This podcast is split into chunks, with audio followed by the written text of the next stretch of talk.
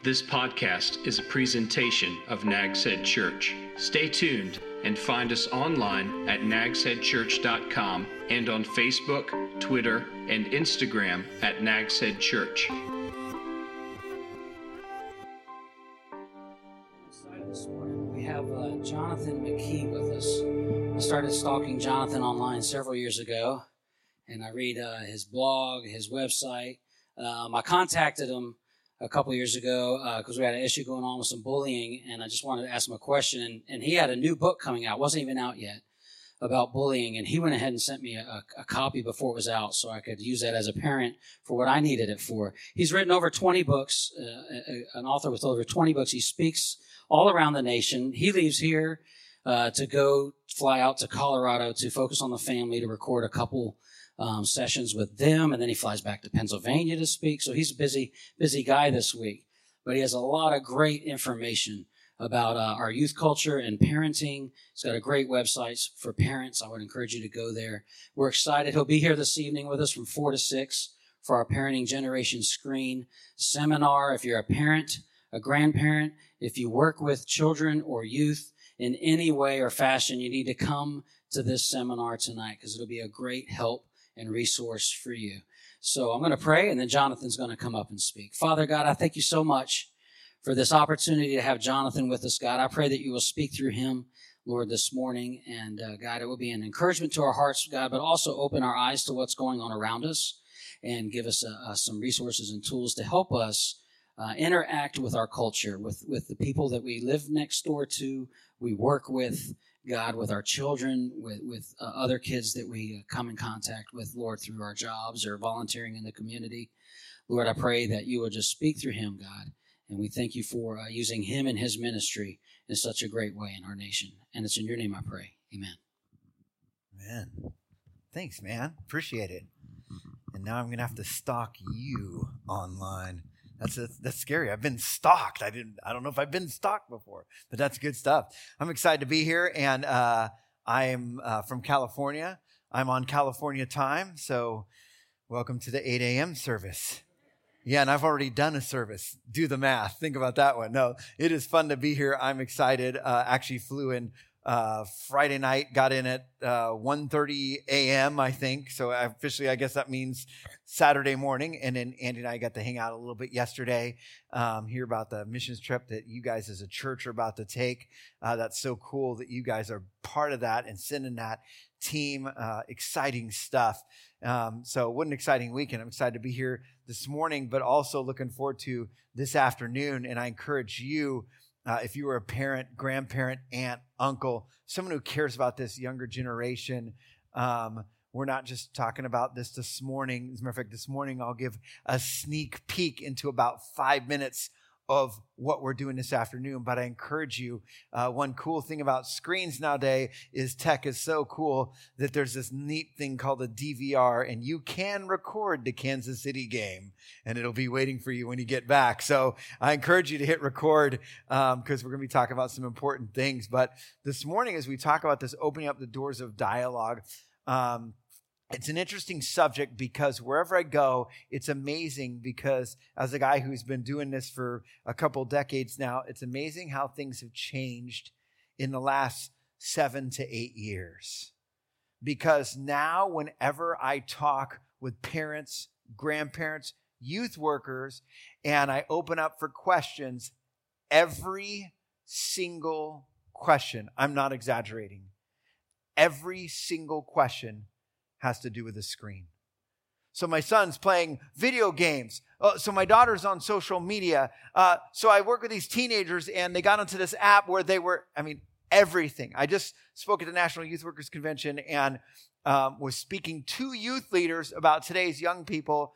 And I mentioned a couple things about in the parenting world. Here's how we can help parents. When I was done teaching the workshop, a dozen or so youth workers were there waiting to talk to me, and they all had questions. Not a single question was about youth ministry. Every question was them as a parent. What do I do? Because my son is looking at this. What do I do? Because my daughter. And it's amazing because, and this is literally in the last seven or eight years. Now, when you go somewhere, I know if you go to lunch afterwards, when I do, I'm going to be sitting there, I'm going to go to lunch uh, before the workshop, and I'm going to probably open up my laptop after I eat and kind of go through some slides and look at stuff. And very often when I do this, like for example, my last workshop, I was actually at a school teaching um, a school assembly, and then I did a parent workshop that night. And I looked over, this was just a month ago, I looked over at the table to my left. I couldn't even resist, and I snapped a picture because it used to be if two teenagers were at the table next to you, there was lots of noise, there was laughter, there was talking, there was sometimes a waitress going over and saying, Please be quiet. There's none of that anymore because they aren't talking, they aren't laughing, they aren't dialoguing anymore. Matter of fact, whole families don't dialogue. Uh, there's young people here sitting here. I'm not here to, to talk about these stupid young people today and their screens. Matter of fact, we're going to talk about how many hours young people spend on screens. You know who spends more time on screens than young people? Adults. Adults beat out young people by about an hour to an hour and a half. So, young people hear this. This is not a young people issue. This is a people issue because young people are learning it from us as adults. Uh, it is fascinating, though, when you start finding out how many young people, for example, bring their screens into their bedroom every night. This is the research we conduct and write about this stuff all the time. Right now, out of high schoolers alone, excuse me, like 12 through 18 year olds, uh, 79% bring their phone into their bedroom every night. Now, a lot of us might sit there and go, well, wait, wait a sec, what, what's happening here? Why all of a sudden a change? Well, let me bring you back actually to the last decade, actually. Let me bring you to January 2007 when a guy wearing jeans and sneakers walked out on the stage and he made an announcement that was life changing. You see, at the time when he made this announcement, what he said was, Today we're going to reinvent the phone. Prior to this, if a young person wanted to be on social media, they had to be on a device connected to a wall on social media or a laptop there in their house on a computer device. If they wanted entertainment, it was yet another little pocket device. If they wanted their phone, it was yet another. Most young people had three to four devices. Once he made this announcement, one device. One device that we carry around with us where you can look at Google, you can carry around your entire entertainment media library. You can watch movies. You can listen to music. You can social media, all of it right in your pocket. And that was in January of 2007. America loved this device so much that other companies started coming out with a device. And as a matter of fact, within five years, America crossed the 50% mark. This is unprecedented with technology. Within five years, over 50% of our, the majority of us walking around with this device in our pocket. Most of us carry around with us. Here it is, right here. This device helped me get here this morning. I just punched in the address, and this nice female voice said, Turn right, turn left. And most of us guys were used to a female voice telling us where to go. So, you know, so we're used to, but this is good. I mean, this is a helpful device. I mean, I was going through the airport and I heard a song. I'm like, what is this real quick? Boom, I clicked on it. I hit a button. Thank you, Shazam. It told me who it was. I mean, this is great. We love, I mean, Eh, let me tell you something. I'm not here to tell you this device is bad. My daughter, her husband, yes, I'm officially old. My daughter is married. Uh, her husband is about ready to go to Afghanistan, to Kandahar. Thanks to this device and to a thing called FaceTime, she can look at his face almost every night and have a conversation with him while he's overseas. There's a lot of cool things with this device. We like it. We're so excited about it. As a matter of fact, that when we first got this device, we started handing them to our kids right away. And we realized right away that as we're driving down the road, that they sometimes behave better if we hand them a screen. So is it any surprise that now, whenever they're going somewhere, they're looking at screens? Is it any surprise that now, when I go to do school assemblies on school campuses, that the biggest issue they're dealing with is screens on campus and the ramifications with that? Because now it's changed the way we do everything. We document our lives with these screens and we have to post and let people know what's going on very often we're learning even at a young age to wake up and show other people exactly what we look like. But one of the things we didn't predict is that after we post these pictures of ourselves, there's this time of waiting where all of a sudden we're waiting for the one thing that everybody wants a like. Because who doesn't want to be liked? Here's the interesting thing just in the last five to eight years, ever since we've all had these things in our pocket. All of a sudden, depression, anxiety, teen suicide is all spiking. All of a sudden, every expert out there who's spending time with young people, talking with young people, it's weird. You can look at it right on a chart. We're going to look at it a little bit this afternoon. From 2012 till now, we're seeing a spike in depression, a spike in suicide, especially in young teenage girls. And every single expert out there is linking this to smartphone use, to social media. There's a lady by the name of Dr. Jean Twenge. That this is what she does right now. She's out of San Diego State University. And as a lot of people are debating about it, she's all stop debating about it and start protecting your kids. She actually shows when he looks at the, she'll show the correlation of how many hours our kids spend and how depression and anxiety goes up connected with those hours. Now, the crazy thing is, we as moms and dads, we as grandparents, we don't know what to do with this. I have grandparents come to me all the time and they sit there and say, Gosh, my grandkids come over. They used to, you know, want to be like, Nana, Papa, play. Now they're like, screen, you know, phone. It's the first thing they ask for. And you see a three year old who's learning how to swipe, uh, you know, right, right away and, and they want the phone and they want to start navigating and they want to sit there and stare at it. I have moms all the time that tell me my eight year old, I got him an iPad and I never see him anymore. And when I take it away, full on tantrums. We don't know what to do with this. We have no idea. So it's interesting because I've started to see two extreme reactions to this, especially in the church, especially with parents. Some parents, they've realized right away that when our kid comes up and asks us, Hey, can I have a phone? Can I have a phone? Can I have a phone? Can I have a phone? Can I have a phone? And sometimes we hear this one, all my friends have phones. Hey, if they're a teenager, they aren't lying. Almost all of their friends actually have phones. If they're an 11 year old, the majority of their friends have phones because over 50% of 11 year olds actually have smartphones. So for a lot of us, all of a sudden this, can I have a phone? Can I have a phone? Can I have a phone? Sometimes it's just like, yes.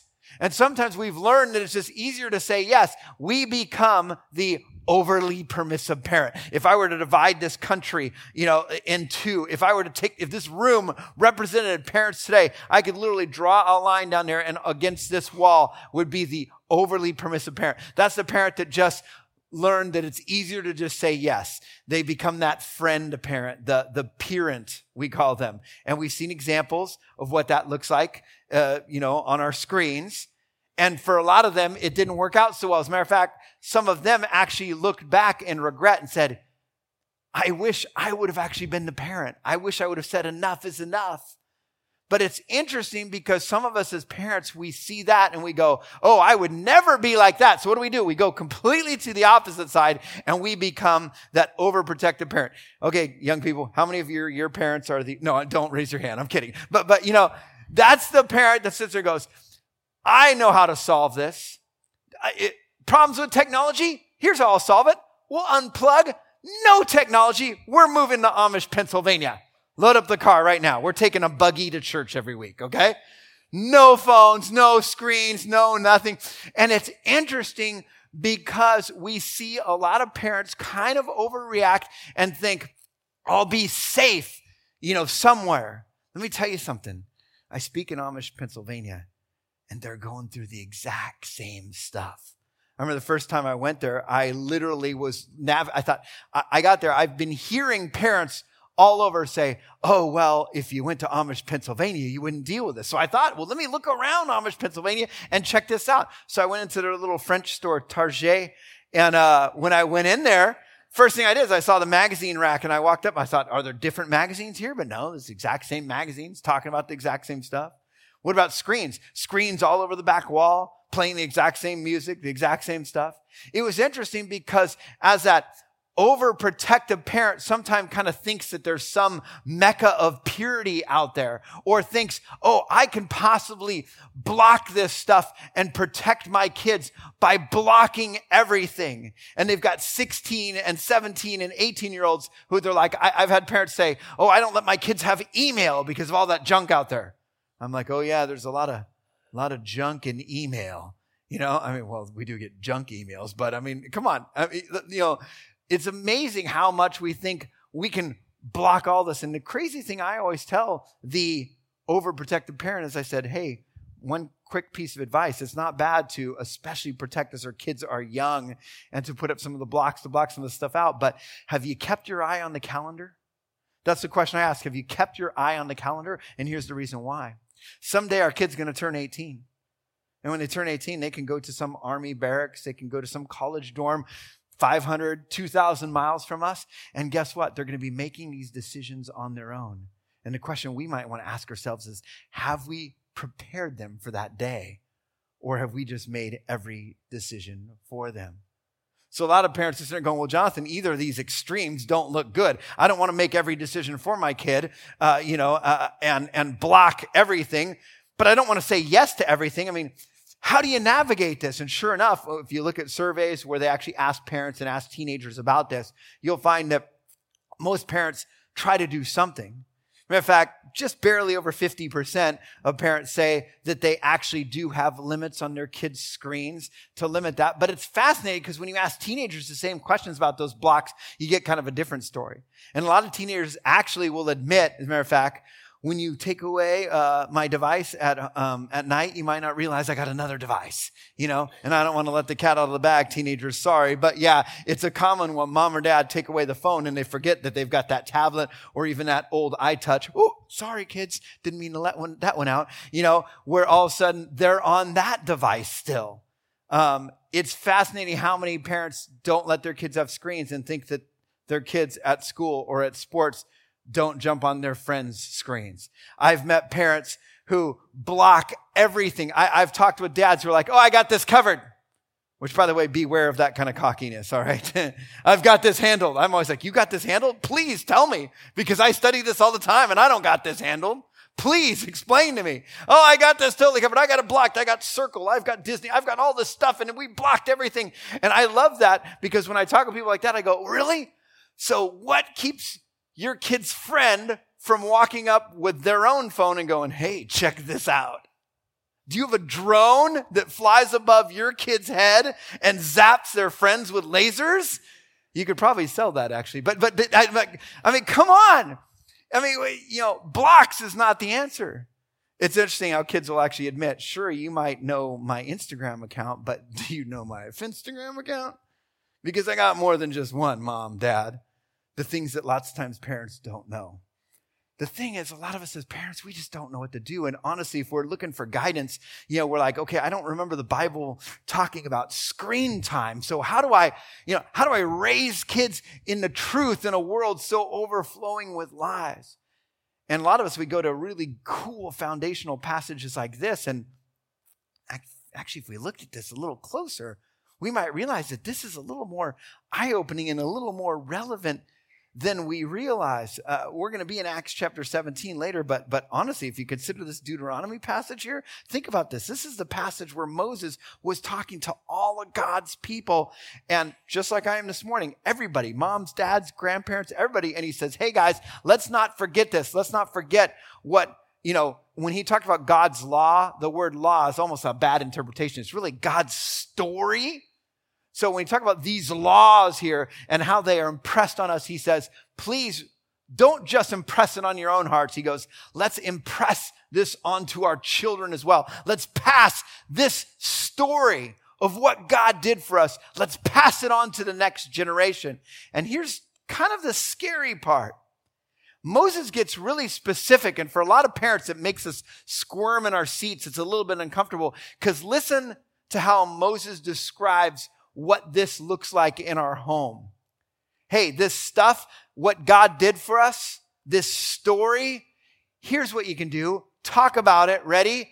When you sit at home, when you walk along the road, when you lie down, when you get up. He goes on and says, in everything you do, in everything you think. Think about this morning, noon, night, walking along the road, talking about what God did for us. And a lot of people, honestly, sitting here right now are like, Jonathan, dude, that's a lot. I don't know about this whole morning, noon, and night thing. I mean, I, I try to drop the kids off to youth group. They're here Sunday morning. Isn't that good? Morning, noon, night. I mean, come on. First of all, I don't know the way it is out in California, Jonathan, but we here, we have jobs, okay? And our kids are at school. So we try to get a few family meals in during the week, but I mean, this whole morning, noon, night, I mean, who has our kids' ears that much? Let me ask that question again. Who has our kids' ears that much? Well, there's actually people that actually add up those numbers and they could tell you about this. Common Sense Media just literally a couple months ago updated their new survey that they do every four years that is all about the amount of time that tweens, 8 through 12 year olds, and teens, 13 through 18 year olds, spend on their devices every day. And it's very extensive. You go through all the different numbers. Let me give you the bottom line. Ready? Teenagers average nine hours and 49 minutes a day. Nine hours and 49 minutes on average. Now, if you're a teenager you're not me, if you're a parent and you're going, not my kid, don't worry. This is just average. If your kid spends less, there's a kid across the country doing a lot more, more than making up for it. Okay. That's just average. Some parents are saying, Oh, I believe it because whenever I see my kids, they're always staring at a phone because now that this device is in their back pocket, I mean, my gosh, you know, there's not a dull moment where you're walking around. It's amazing that more people aren't walking into the middle of the street and getting hit by cement trucks because we're all staring at our devices. And it's not just that little device in our pocket. We love all kinds of devices. And when you add up all those, it comes to nine hours and 49 minutes on average for teenagers. So I think the question a lot of us parents are asking is, well, what are they hearing during that nine hours and 49 minutes? They're hearing truth? What are they hearing?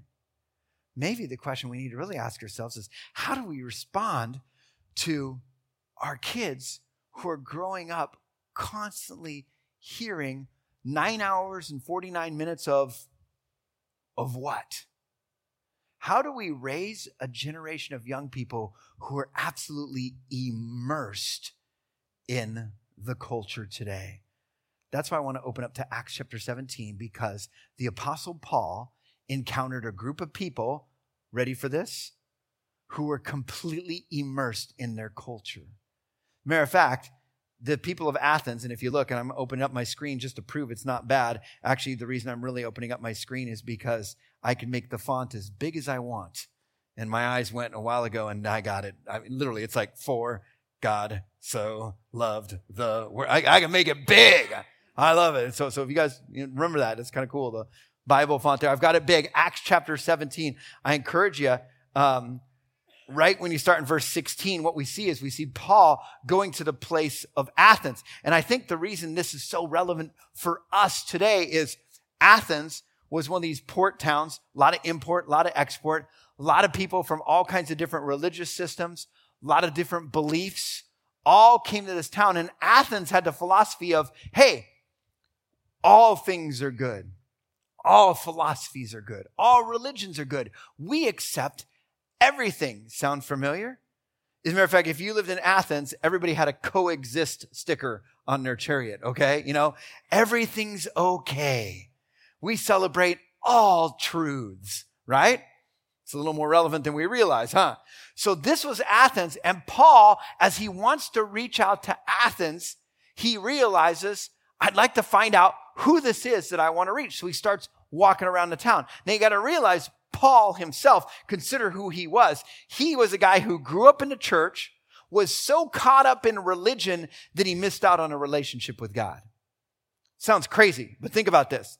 He was so caught up in religion. Do this, do that, walk this far on the Sabbath, wash your hands this way. He, he knew all those rules in and out, but yet he missed out on a relationship with God.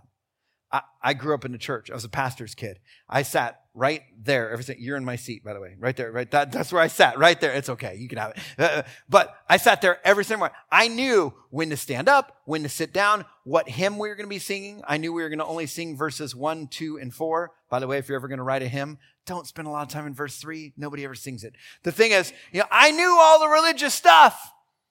Paul grew up. He knew the religious stuff, but he missed out on a relationship with God so much that if we flip back a few chapters in Acts, it's really fun reading. I encourage you.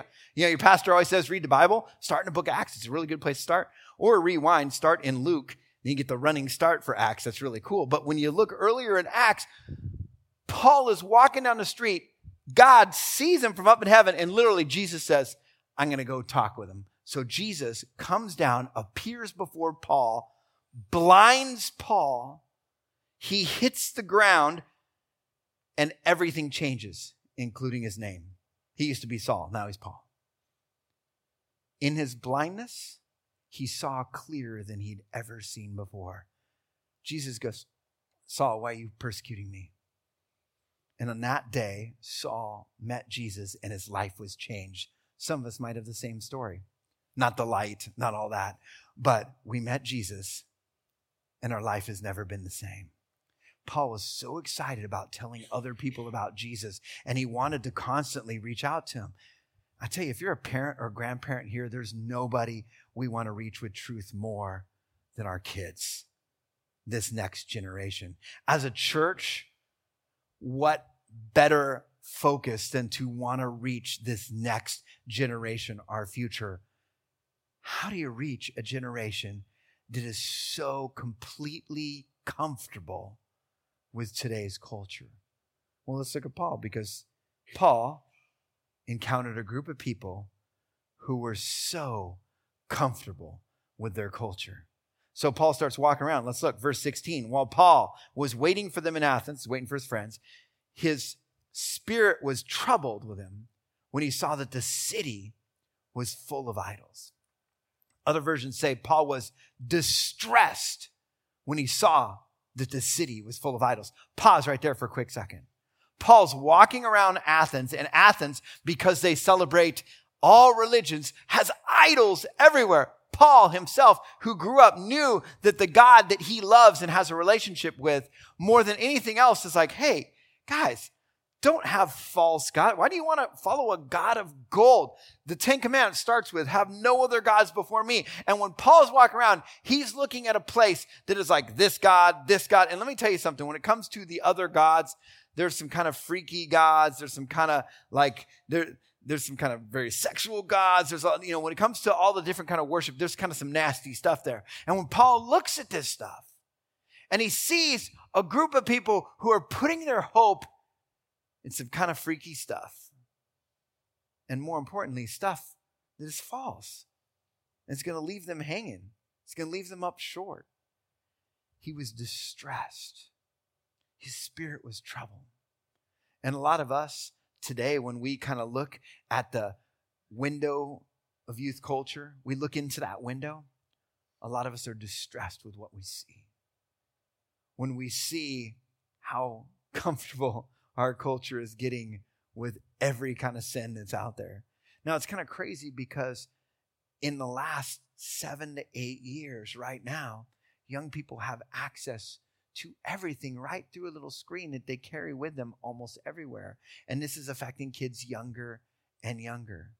I almost wonder if the Apostle Paul today, if he wanted to reach this generation of young people, I wonder if the first place he would peer would be right into those screens to say, what is this that young people are embracing today? Because even looking at just innocent apps like Instagram, Instagram, you post pictures. This is cool. It's like a photo album. You can post, hey, cool, look at my dog. Look at our family vacation. Look at my house. Look at my address. Oops. Oh, that's the issue, isn't it? It's interesting that all of a sudden with each little app, there become some like some areas of danger, some areas of, of caution, and some things that we didn't even think about. And one thing that Instagram's starting to think about now is that when you jump on an app like this, even though it's a really cool, fun app, it's meant to share pics, even the CEO of Instagram right now is trying some changes. Do you know that he's trying in seven different countries and they just tried in the US uh, with certain users? Um, they're trying something where you don't see the amount of likes somebody else has. And the CEO said this he wants to create a less pressurized environment for young people because young people are so caught up in, well, that's funny. My, my friend Christina posted a picture of her dog and got 187 likes. I, I posted a picture of my cat and I only got 43 likes. Why? And what we're seeing is we're seeing young people be drastically affected by this little barometer of our self esteem right here. How many friends you got? Oh, look, you can write here, write in black and white. How liked are you? Well, let me see how I'm trending today. It's all determined by this device right here. And if the Apostle Paul was looking at that, maybe he would see something interesting. For example, this little number right there, followers. I'm going to spend some time in a workshop this afternoon talking about this because this number right there is changing how young people think about themselves. Because young people are getting caught up in how many followers they have. Uh, I just want to give you a small glimpse because we're going to go in detail this afternoon, but just to give you a peek, because I think this is what the Apostle Paul would see today. See, when young people post stuff today, one of the big things is, well, how many people are going to see this and what are they going to think of me? And some of the things that young people are now thinking of today is, well, gosh, you know, I, I, don't know if I really want somebody seeing me in that outfit. I already was in that outfit in this other pic. So they're starting to think twice about what they wear and, and, and, you know, cause they're posting stuff. All, so this is one of those issues and all has to do with this audience of followers. Here's another thing about followers. Now that we're raising a generation who are glued to screens, some of the favorite activities of our kids, for example, is to watch fun, innocent little videos. The number one activity 8 through 12 year olds enjoy is just watching fun videos. And these are innocent, you know, a lot of them. Some of them aren't so innocent. We're going to get a glimpse at some of those in this afternoon to kind of show what's out there, what are the most popular videos young people are watching. But a lot of young people, when they watch these, they think this is fun. And not only is this fun, but I could do that. As a matter of fact, 72% of Generation Z, that's 24 and below, would love to be some type of online celeb. I've talked with people in the church already. A lot of people are like, oh, yeah, my grandkid or my kid builds Legos and wants their own page someday. You know what that means? It means you need followers. So, you know what that means? That means that now we're walking around and we're hoping more people will follow us. And oh, cool. Hey, this guy named Ted Bundy wants to follow me. Cool. Yes. Another follower. And you know what a lot of our kids don't realize? That now Ted Bundy sees exactly where we are on a map. Because most young people don't go in and set their settings to where only certain people could see, you know? And these are the conversations that a lot of parents aren't having. Where, and honestly, this is, I mean, this is why most of what I do when I spend time uh, talking with parents is like, hey, have you ever taken them through the, the DMV guide you know, it's so, funny, you know, for social media. If our kid wants to drive, we don't just throw them the keys and say, good luck. It's a stick shift. we don't do that. If our kid wants to drive, you know what we do? The law says we got to sit next to them for 50 hours and teach them. They got to go through a book. They got to take a test. And we're going to talk to them about be careful when you're merging right there. Watch out. That's a California plate. That's a dangerous driver there. Watch out, you know? And we teach them. But what do we do with a phone? We just hand it to him and say, don't do anything stupid.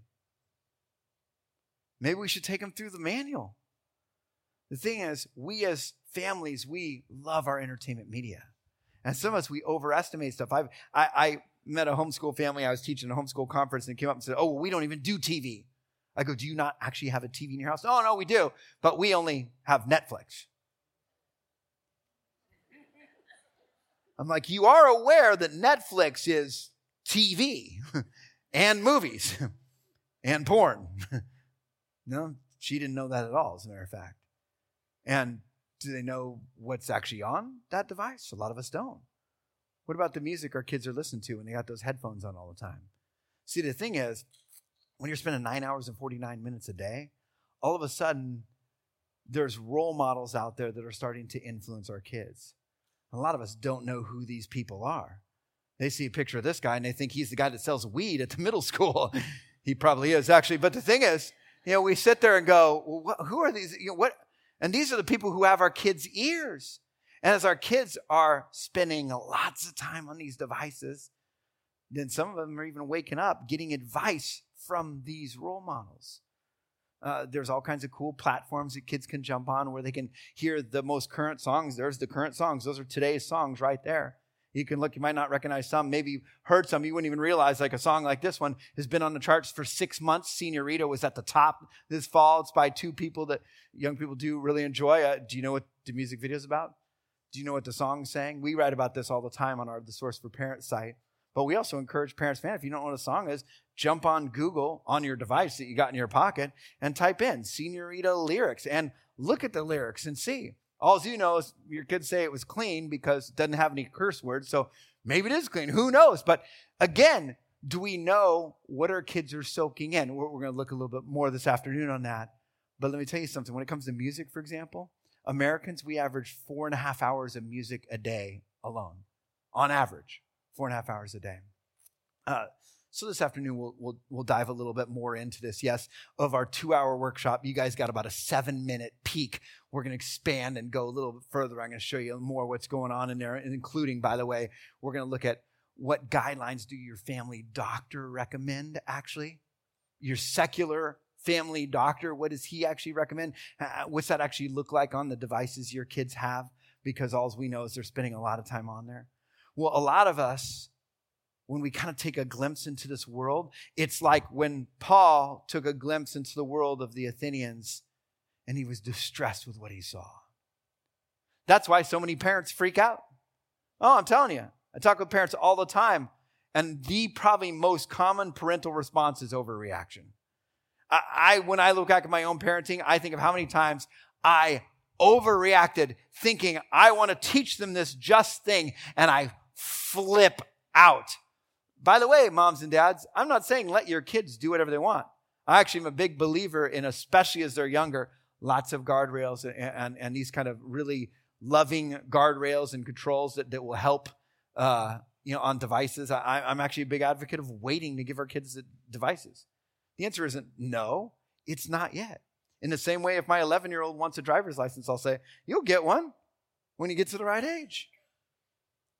But a lot of us, we tend to freak out. Like this guy, I don't know if you caught him on Facebook. Uh, this went viral. He caught his daughter posting some bad stuff about the family. And here was what he did. He hacked into her account and he said this. Ridiculous. Not disrespectful to me, your mother, your stepmother, your family, your friends, and yourself. So I'm, I'm going to put a stop to it. And I'm going to stop to it right now. there's your laptop. You see it's out here on the ground. This right here is my 45. That was the first round. Okay, how many dads, how many of you, that's you right there. How many of you would have used a shotgun instead of the 45? Because that would be more thorough. Yeah, okay, yeah. See, if you have your friend yell, pull, and then you, never mind. But the thing is, a lot of us, we sit there and we think about this and we think, okay, you know, and our typical reaction is overreaction. At my parent workshop this afternoon, I'm going to show a glimpse of culture, and then we're going to talk about this. And we're going to talk about opening up these doors of dialogue. And I tell you, and, and young people, you can be assured, I actually have everybody at the workshop make a promise that they are not going to go home and demand their kids' phones right there. I'm going to say, I want you to pray about this for several nights and then talk about this later in the week. So, young people, you have plenty of time to delete all Nicki Minaj and uh, Post Malone and all that stuff. You have several days, okay? Because they're not going to grab it for a couple days. But the thing is, this we as parents, we tend to overreact. Um, we tend to flip out on this kind of stuff. But what we don't realize is there's a common teenage response to overreaction very often. If we freak out, then our kids are like, well, wait a sec. Dad's freaking out. Can't talk with dad. You know, so what do they do? They kind of evade dad. They're quiet. They're avoiding. Sometimes it leads to sneaking out. So, moms and dads, how do we respond then? If we don't like the fact that our kids have access to all this different stuff, how can we possibly respond? Well, I'll tell you what, remember that we left, you know, I left you hanging here with the Apostle Paul right here in verse 16. We already found out that he was distressed when he looked at all these uh, idols. But what's he do? Let's look. Does he freak out? Does he start tipping over idols? Verse 17. He said this. Wait, I got to get there myself. Oh, there we go. Scrolling down to the spot. Verse 17. So he reasoned in the synagogues with the Jews and with those who worship God, and in the marketplace every day with those who happen to be there. And there also were the Epicurean and Stoic philosophers who argued with him. And that word argue, that kind of argue has negative connotations in English. What that really means is discuss. They thoroughly were like, let's talk about this. Let's digest this. And so they dialogued and talked about this. And, and I'm watching the time here and we got to be careful of time. So I'm not going to read the rest of this, but it was interesting. Paul doesn't freak out. He doesn't tip over idols. he starts dialoguing with them, interacting with them, talking with them. And then finally, they're like, Tell us more about this. And he stands up and he addresses them. And here's what he says to the people of Athens. He basically says this People of Athens, wow, you guys are really religious. I, am looking at all your gods. I, see your different idols here. And, and, and matter of fact, I even see one idol says, to an unknown God. I guess just in case you missed one, it was good to have to an unknown. He goes, Well, guess what? This unknown God that you've been worshiping all along, I know who he is. Let me tell you about him. He's not made of bronze or gold or silver. He's the God that created you and me. And Paul starts telling them about the real God. Check this out. Not only does Paul not freak out and start tipping over idols, not only does he start engaging them in dialogue, he actually used their idols as his springboard for discussion. Matter of fact, if you scroll down there on your Bible, scroll, that's if it's a digital Bible. If you flip your page on your Bible and you see page verse 28, he actually right there quotes some of the pagan poets of the day. You know who he quotes? He quotes uh, Lady, Lady Gaga and Little Wayne. Okay, whoever Lady Gaga and Little Wayne were 2,000 years ago. Little Antonius, okay? He quotes the pagan poets of the day. And we are your offspring. Right there, he quotes them and he says, Interesting, they say this. And he starts dialoguing with them. What would that look like if instead of overreacting, what if we turned our overreaction into interaction? What if we dialogued with our kids about many of the stuff that they're going to encounter? Let me tell you something. This is so increasingly important. One thing we're going to talk about this afternoon in the workshop is when our kids are young, they need lots of guardrails. But as they get older, they need more freedom. Kids, you can quote me on this. As you get older, you need more freedom. And as they get more freedom, you know, we need to be dialoguing with them. We need to be talking about what they're going to encounter. And I promise you, in a world so full of lies, the question you should ask yourself is Are they hearing truth? Are you dialoguing with them about truth? There's going to be times we're going to come home, we're going to find our kids, we're looking at something, something inappropriate, and our temptation is going to be to overreact. What if we turn that overreaction into interaction? You know, a lot of our kids, they're looking at pictures or they're looking at something, and sometimes it's, I, have talked with many young men who are like, um, I couldn't stop looking at this. It, it just, it feels right. A lot of young men are, are fighting that battle, the battle of lust, the battle of, uh, you know, what, what is this? What is this I'm feeling here? We need to talk with our kids about these battles. This, this, is, this is why I end up writing about this stuff and, and talking with this is we need to open up these doors of dialogue with our kids. And when you kind of look and take a closer look, like we're going to this afternoon, at some of the stuff that young people are hearing and seeing, um, you know, we don't need to say yes to Oh, download whatever you want. In the same way, we don't need to flip out and take every screen away. In a world so full of parents that are flipping out and overreacting, what if we turned our overreaction into interaction? What if we followed the Apostle Paul's example and open up those doors of dialogue? You know, it's funny because if we did that, maybe our houses would look a little bit more like this isn't it funny that the parenting passage doesn't talk about rules? It talks about a relationship. The parenting passage doesn't talk about, so here's the boundaries and the porn blocks and the, and the, and the internet filters you need. It talks about, are you talking with your kids about this? Are you talking about with them in the morning? As you walk along the road? As you go to bed at night? Some of us, maybe we need to start thinking about the way we respond because we can open up these doors of dialogue not only in our home, but in our community, in our world. This has been a presentation of Nags Head Church. Love God, love others, reach the world.